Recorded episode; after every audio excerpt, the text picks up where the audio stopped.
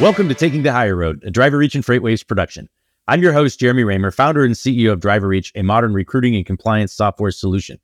On this show, I interview industry experts and thought leaders who bring their insights to the driver lifecycle as we discuss the industry's greatest challenges driver recruiting, retention, and compliance. I appreciate all the positive feedback on the show. Please remember to rate and review Taking the Hire Road, whatever platform you use to listen. This week, I'm honored to be joined by a fellow Jeremy, the Chief Administration Officer of Nussbaum Transportation, Jeremy Stickling. Thank you for joining me, and cool name, by the way. Yeah, well, I mean that that's mutual. Uh, I'm I'm sure. So, I'm thrilled to be on here, Jeremy. So, uh, well, I'm excited to get into you know talking about your career, how you got into the industry, your dedication to creating an award-winning culture at Nussbaum. Uh, hopefully, you can shed some light on your involvement with TCA and how that's helped you in the company. I'd certainly like to learn more about Nussbaum being an ESOP, right? Because you're the second company that I've talked to recently who's created that structure, and it's intriguing. So, uh, and then I want to make sure we have time for a question from a listener during our deeper dive segment. Does that all work for you? Sounds good to me. All right. Well, before we dive in, as is the custom, uh, I'm curious if you have any book, you know, recommendations for the audience. Anything you've read recently that uh, was impactful? Yeah. Well, over my shoulder here, um, you know, it, it kind of goes in fits and starts. I get real motivated, knock out a whole bunch, and then uh, my 2023 book total is a one and a half, regrettably. But um, if I had to pick a recent favorite, um, we it's I'm going to do this. Um, Working Genius. It's Patrick Lencioni. It's backwards oh, yeah. here, but uh, we, we're um, pretty big Lencioni fans around here, and this this is tied actually to an assessment. It's it's twenty five dollar assessment. Sound like I'm doing infomercial, but we really like it. Um, it it it talks about what energizes you at work, and you have a team of people, and it's going to vary. Um, some are going to be wanting to work on the ideation side, thinking about new things. Some are just want to say, "Tell me what to do, and I'll execute it for you." And it kind of uh, gives insight to that. So um, there's a lot of Nussbaum folks that have been tied into this topic recently. So we have fun with that stuff. Yeah, I like that. And so, uh, uh, did you do that like from a leadership standpoint or across the company? People getting in in the assessment. So this one is has been company wide. Actually, we uh, it's not everybody, but I'm gonna just make a guess. 85% of the company probably has done a working genius assessment by now. That's really every, cool. Every team had there's six um, geniuses. Um, for those who have gone over this, I'm an IT invention tenacity. Um, and I'm frustrated by a W, a big wanderer, um, and an E, enablement, which means if you have an idea and you want my help, uh, don't ask me because I could be a jerk about it. I don't know, you know. So, but we've done that across the teams, and uh, it, it's it's been a good practical uh, tool for us. Well, that's really cool. Thanks for that uh, suggestion. I hadn't. I'm not. I'm familiar with Patrick Lencioni, but uh, but not that particular book and or that assessment. So hopefully uh, some of the leaders, uh, the read or the viewers here will uh, also find that uh, interesting. So let's get into uh, your background a little bit. How did you how did you find yourself into the trucking industry? Well, how did I get into trucking? Ever since I was four. I, no, I'm kidding. I, that's actually not my story at all. I think it's kind of interesting because it's graduation season and everybody's like, set your goal, set your dream, go and hit it. Uh, you can be what you want. Um, I wonder how many people actually say this is what I'm going to go do and actually go hit it. So, so I, um, this is my claim to fame, Jeremy. Um, most of my jobs, my mom helped me get through her network. Isn't that, that that's, um, uh, pulled myself up by my bootstraps and my mom helped me out. I mean, that's my story. So, um, there was some family friends that worked here, um, and they, they, uh, um, asked about me and I ended up in trucking and it gets into your blood from there. Mm-hmm. I would have a hard time seeing myself uh, do anything different or be in any different industry at this point. It really does get in your blood, but it didn't start there, if I'm being honest. So, yeah, well, it's funny that you say that because it does. It, it, it gets in your blood if you let it, right? Because you could be resistant and you probably wouldn't last very long. You might have been there a year or two and then just yeah. done something else and you'd be miserable. Yeah. yeah. right you're happy because you embraced it, and uh, that's what I love about this industry the most is when you you're all in and you build a relationship. You know, you've been doing this. You have relationships that you've built because of the industry that they'll last a lifetime. Yeah, Yep, absolutely. So, uh, tell me about Nussbaum. You know, uh, you know, maybe if you can share a little bit about the company's history and what makes them different besides, you know, the the the you know working genius, you know, assessments and those sorts of things. Yeah. Uh, How do I do this without sounding too cliche? so I think some of us know and and are familiar enough that to know that I think there are really good trucking companies who are really well like thought of and and have standing in the industry and in in in the in society. And then there are there are those that are that are like Nussbaum so i'm helping you with that at least because i think that's the perception that a lot of people have. Yeah well no i i, I appreciate that. I really do um, the company's been around since 1945 um, so we aren't new um, it kind of reinvented it, itself um, around the uh, turn of the millennia, around 2000. We used to be an LTL, pretty heavy, and really made a switch to truckload um, around that time. Um, so, in some ways, we're a 20 and 25 year old company. In other ways, we're uh, 75 going on 80. Um, so, what makes Nussbaum different? if you look at most companies what's their purpose for being? What's their vision?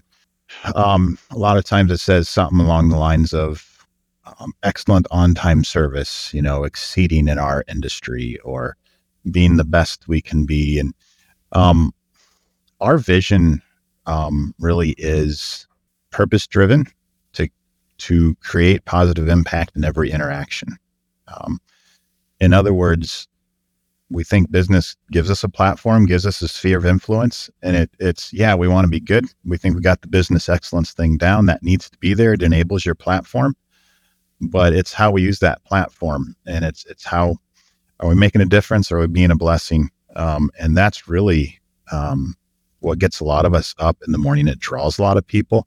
Mm-hmm. Um, oh, I'm not just there to try to help somebody make a bunch of money. Sure, we try to do that. I'm not trying to be cute with that.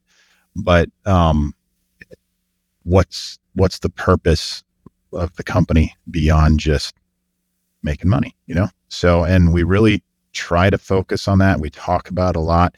It draws people you get people that come with that mindset. And uh, I, I, feel that that's i feel there's more than lip service to that kind of thing around here definitely and and i know just from my interactions with a lot of the folks across the team and and uh, you know being that sort of shining light on a hill, if you will. I I see that in in it's not just lip service for sure, and it's also it probably attracts people who who would gravitate towards that. Is that fair?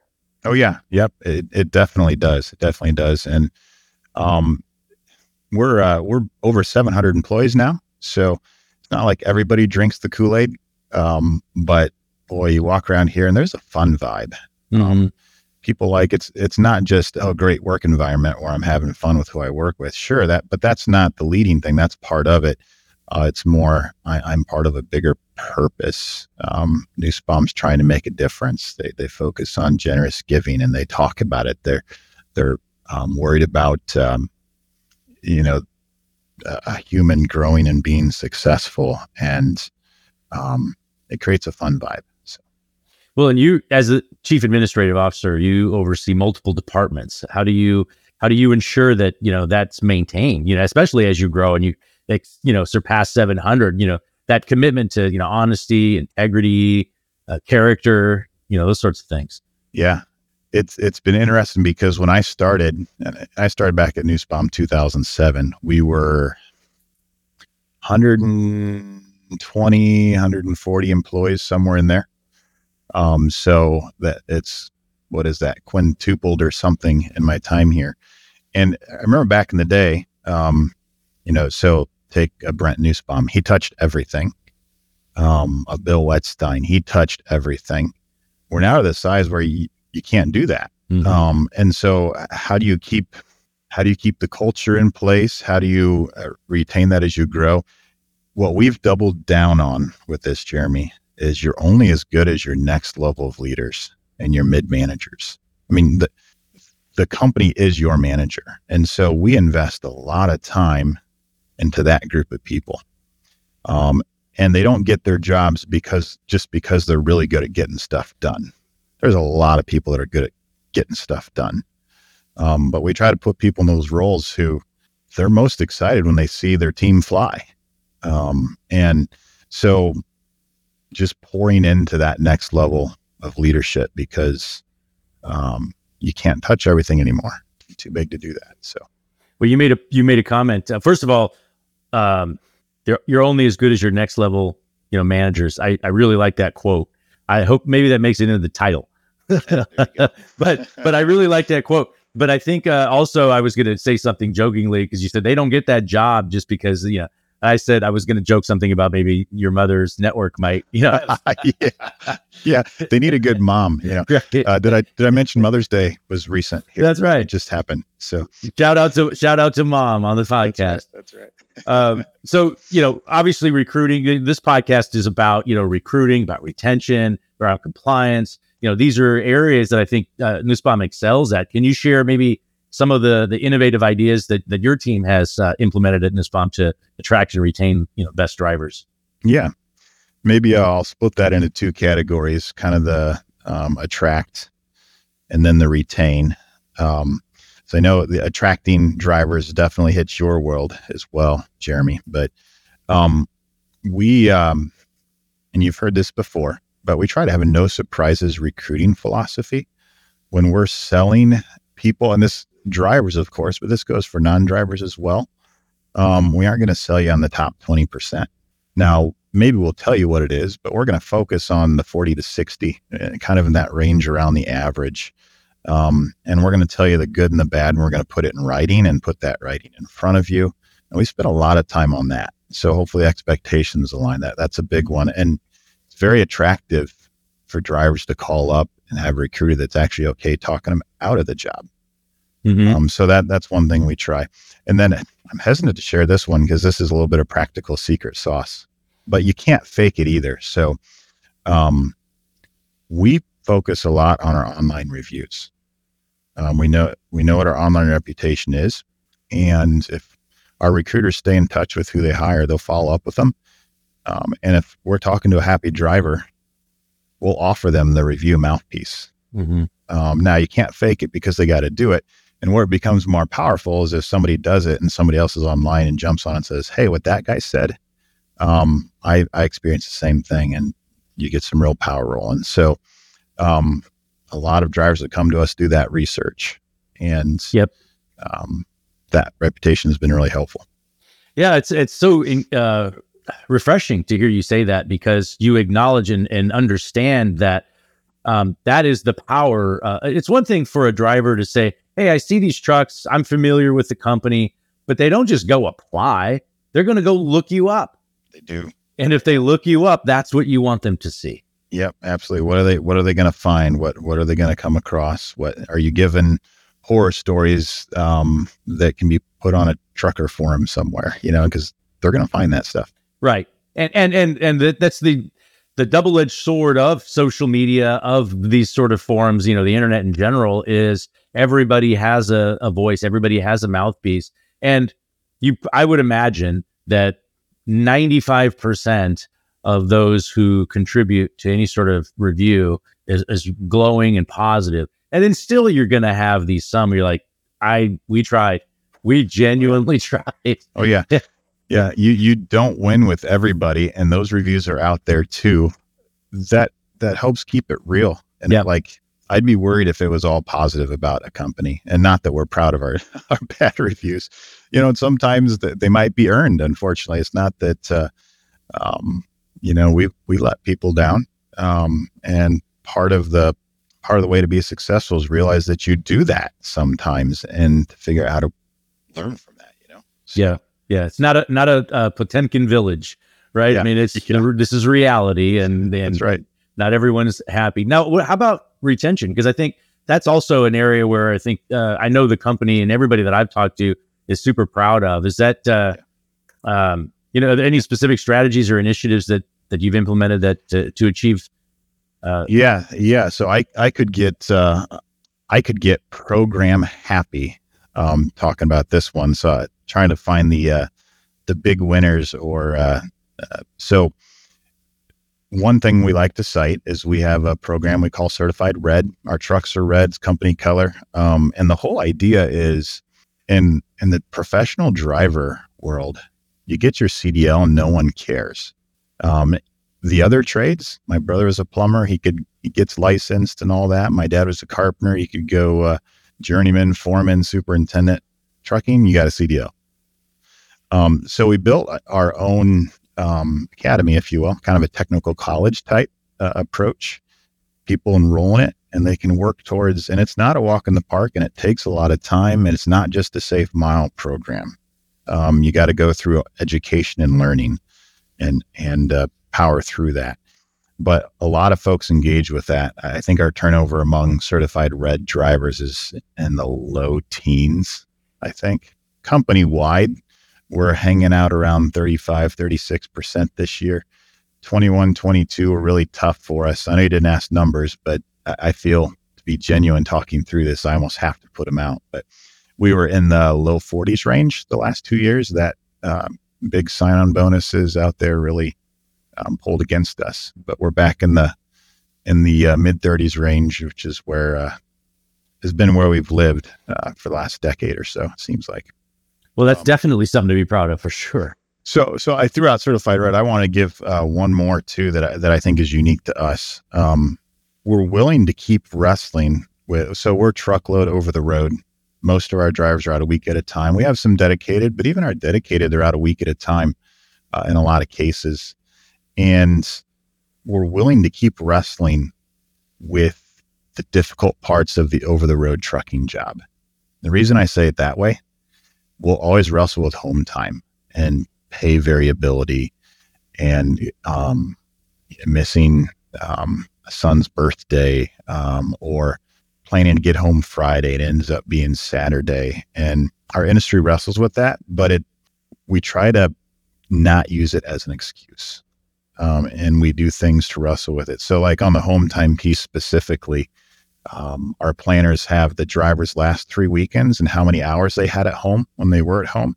So they can see right on there, okay, we had a 58 hour weekend here. We had a 35 here and a 37. Ooh, he's coming off two short resets proactively without making him crawl or beg for it. What can I do for him this week? And it puts that information there in front of them. And we have a, a uh, the way we do our planning, we have our driver managers and there's a fleet planner and then there's regional planners. So regionals are thinking about the customers, easiest way to say it. Fleet are they're thinking about up to 60 to 70 drivers. And two times a year they reach out to their drivers directly and check in on them and see if they have preferences. No promises, but what are your preferences? And that's right there on the planner as well.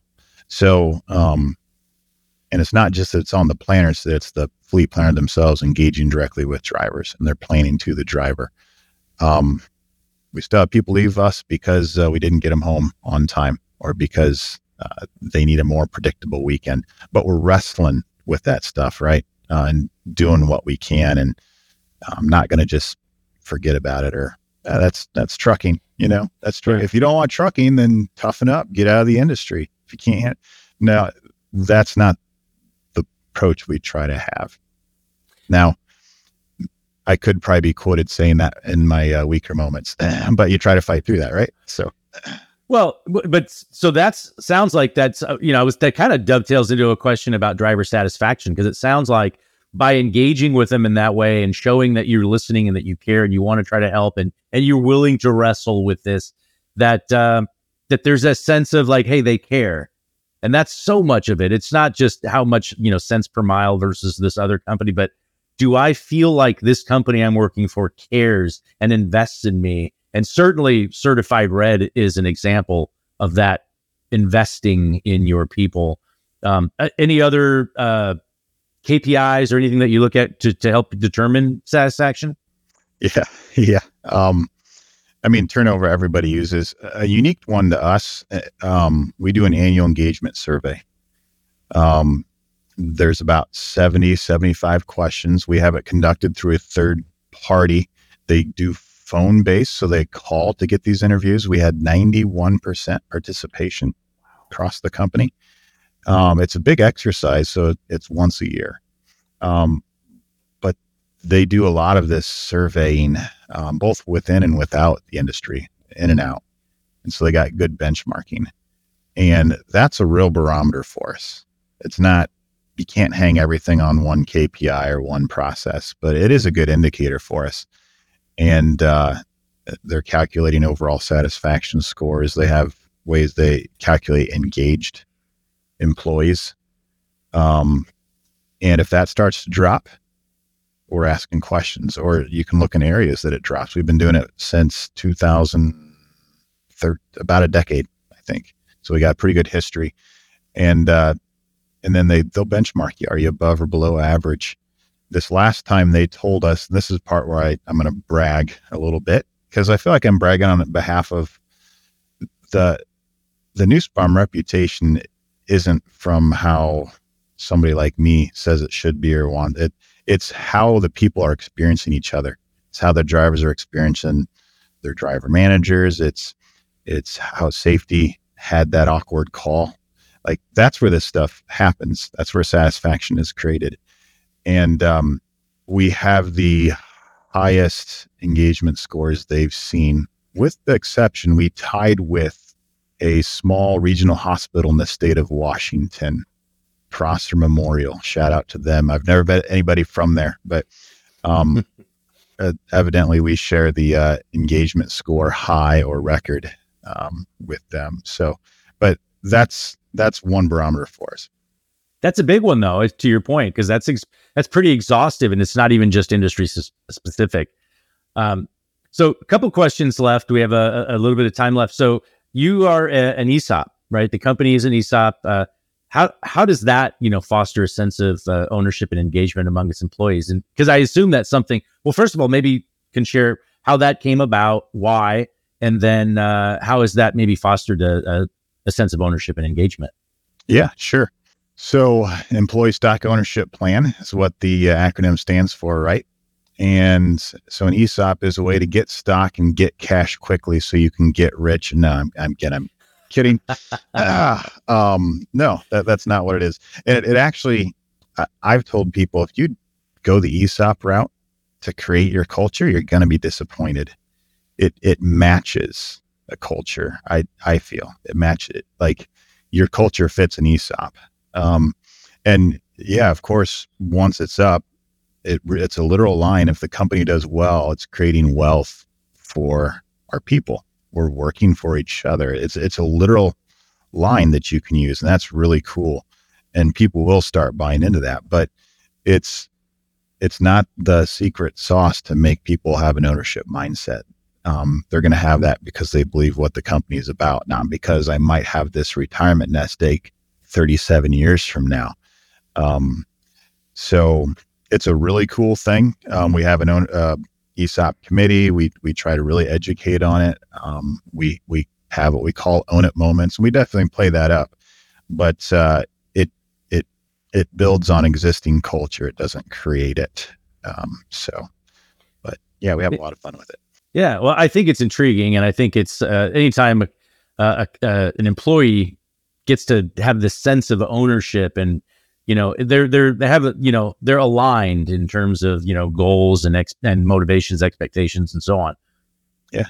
So it's interesting Jeremy. so if you're going to be an owner like what what do you expect? You expect to uh, be in the know? To be informed and know what's going on? Um there's all these other things that that go with okay what's if if i'm going to be treated like an owner we can't just say hey it's an ESOP you you have some shares. You're an owner uh, but don't ask any awkward questions. Okay. Because we're not going to tell you. And we're going to do this behind a curtain over here. And um, there's more to creating that ownership culture, you know, and we, we, uh, we have monthly financial workshops. This is this is going to shock some people. Um, well, I I know well because we've tried it, and people you do what, and they just can't get comfortable with the idea. We share our financials um, across the company. And the driver facing, um, it's a, we've actually asked them about it. They're like, uh, don't overload us with information. So uh, we do a quarterly um, where our CFO is walking them through the fi- literal financial results of the company um, quarterly. Um, and then, yeah, we're, we're very, uh, we try to be open um, and candid. And all those things are part of the ownership picture as well. And if, hey, if, if what you're telling me here, company decisions, why we're doing things, how the company's doing, that's going to affect my wealth. They tie together then. So, and, and one enables the other, right? So. Well, and that's a great, uh, you know, for, for our last question here, our deeper dive question, this is, uh, kind of, kind of fits right into that because it's a lot of companies pay lip service to culture. Uh, I've come to realize that it starts from the top. Do you agree with that? That's the question. Yes, it does. Um, and my my answer there, I'm thinking of, um, you know, it starts with Brent Nussbaum and what he thinks is important and what he wants us to value. If you caught some hesitation, my yes, it does. Uh, culture is not sustained by a couple good leaders. It it it becomes real from the next level and the next level, and the next level, mm-hmm. buying in and living it and breeding it too. Because um, you can have leaders saying, "I want us to behave this way and behave that way," um, and if if your next level, next level aren't, there's no accountability for that. There's no uh, uh, training or resources or assistance in that, then it doesn't matter what the leader thinks. So, yes, it's not possible without leadership. It starts there, but it can't be sustained um, and is going to fall apart quickly if you, if you don't have everyone um, bought in. Everyone's a big word, but uh, I'll stick with it. well, as a wise man once said, you're only as good as the next level of managers. Who is that? Right? that, that that's good. That's, well, uh, well, thank you so much for joining us today, Jeremy. I appreciate your passion for the industry. Grateful uh, to be able to work with you and your team. Yeah, well, thanks. Thanks for having me on. Enjoyed the conversation, Jeremy. And thanks for joining me for another episode of Taking the High Road and for spreading the word to your industry peers. We really appreciate it. And remember, you could submit any question or comments, including those which may appear on upcoming deeper dive segments at podcast at driverreach.com. And don't forget to rate and review Taking the Hire Road, whatever platform you use to listen. Until next time, thank you for taking the higher road.